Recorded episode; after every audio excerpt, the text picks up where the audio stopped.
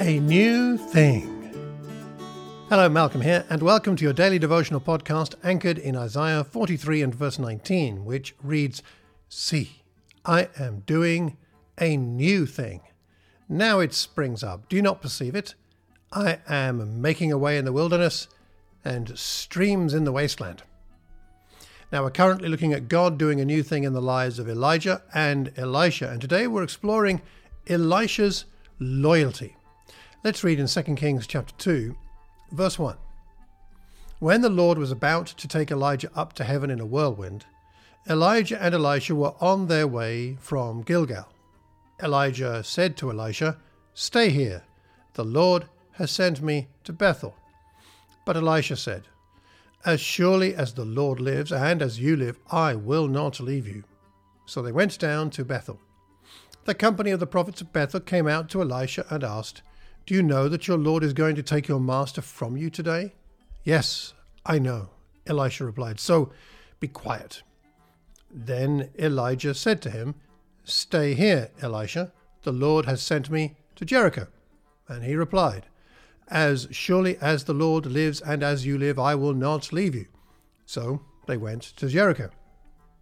The company of the prophets of Jericho went up to Elisha and asked him, Do you know that the Lord is going to take your master from you today? Yes, I know, he replied. So be quiet. Then Elijah said to him, Stay here. The Lord has sent me to the Jordan. And he replied, as surely as the Lord lives and as you live, I will not leave you. So the two of them walked on. It's a bit of a repeated set of uh, experiences here. Elisha's amazing with his loyalty. He's loyal despite not knowing exactly what was going to happen. As Arthur John Gossip says in his book, When Life Tumbles In, What Then? To me, the essence of the faith has always seemed a certain intrepidity of loyalty that can believe undauntedly in the dark and that still trusts God unshaken even when the evidence looks fairly damning. A lot of the time, we don't know what's about to happen, but we need to hold on. And Elisha was loyal despite the fact that he, well, he knew that the outcome was going to be unpleasant, at least for him, he was going to lose his master. Sometimes bad things happen to us, but they're not as bad as happen to some other people, are they? An early Christian called Genesius of Rome, who was martyred under the uh, Emperor Diocletian in AD 285, said, If I were to be killed a thousand times for my loyalty to him, that's Jesus, I would still be his servant. Christ is on my lips, Christ is in my heart, and no amount of suffering will take him from me. And Elisha was loyal, despite the effort involved. The, the places they go uh, something like 27 miles, walking in one day.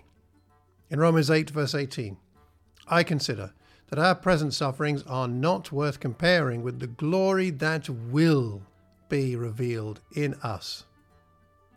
So to reflect, you and I, we're disciples of Jesus we walk in his way. It was one of Jesus' commands to walk and follow him. We've been invited, but are we still grateful to be part of his company, even when the journey doesn't go the way we want? Elijah couldn't push Elisha away. He was like a limpet, determined to stick to his mentor to the last. Well, what about our loyalty to Jesus? What helps you to stick close to him? inseparable and attentive to Him, at least between now and the day that we go to be with Him forever. Our loyalty to Jesus should, should be greater than Elisha's loyalty to Elijah. What helps you to express that loyalty in the way that you live?